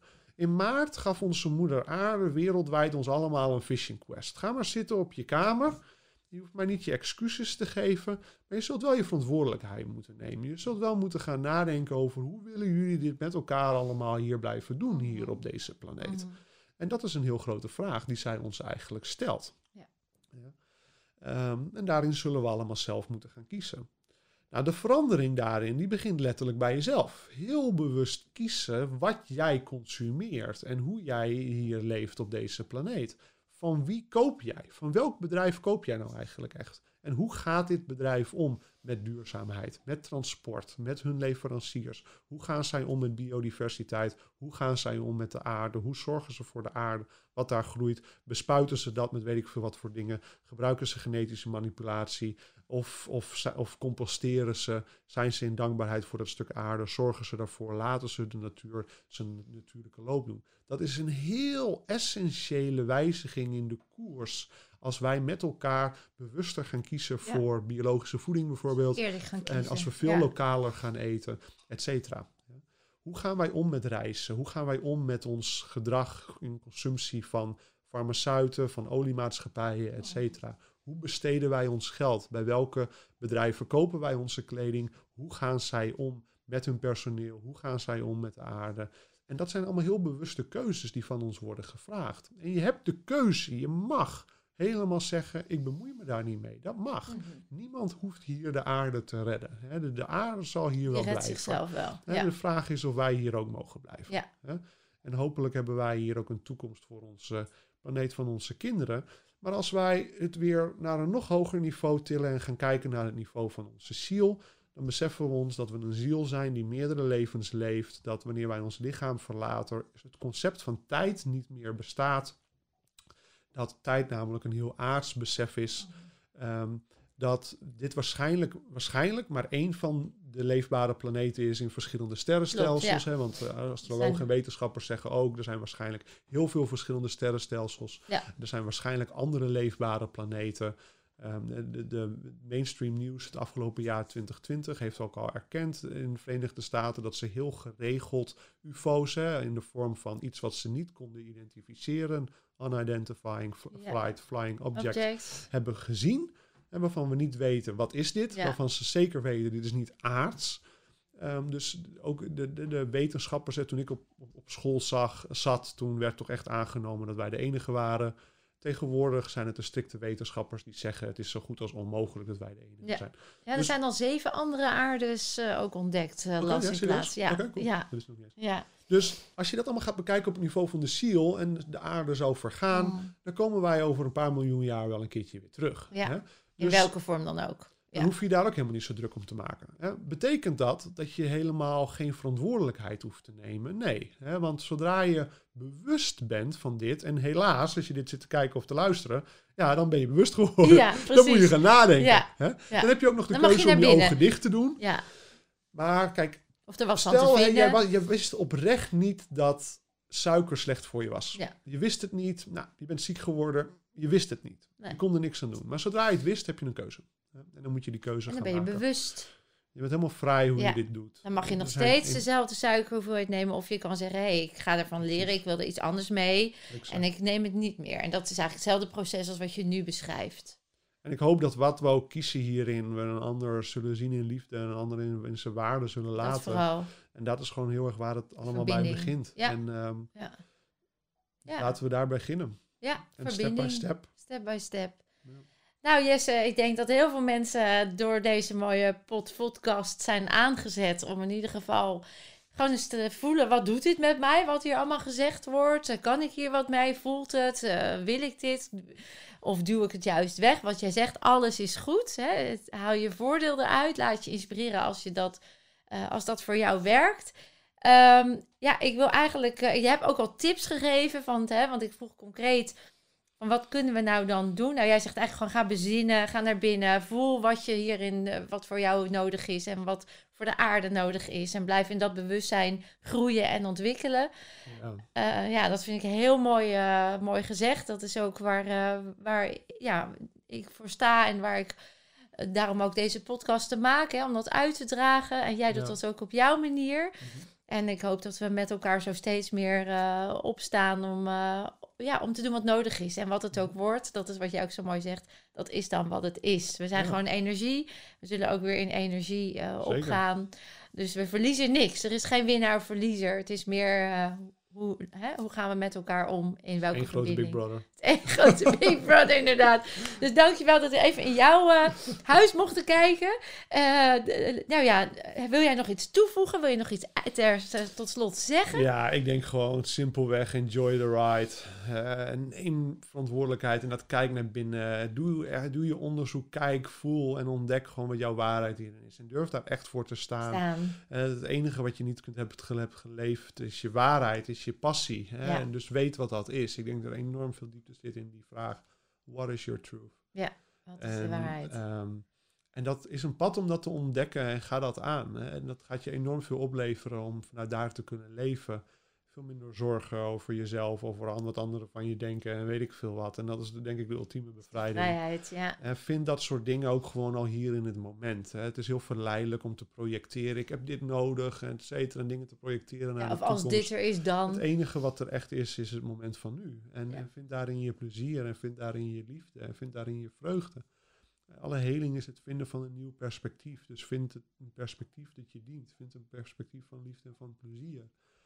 En, en, kies ook waar, wat je pad is. Kies wat je doel is. Kies hoe je, wat je wilt dromen voor je leven. Ja, ga dromen kies, Want het leven vraagt altijd om helder te kiezen. Ja. En vervolgens enjoy the process. Just enjoy the process. Wat er ook gebeurt.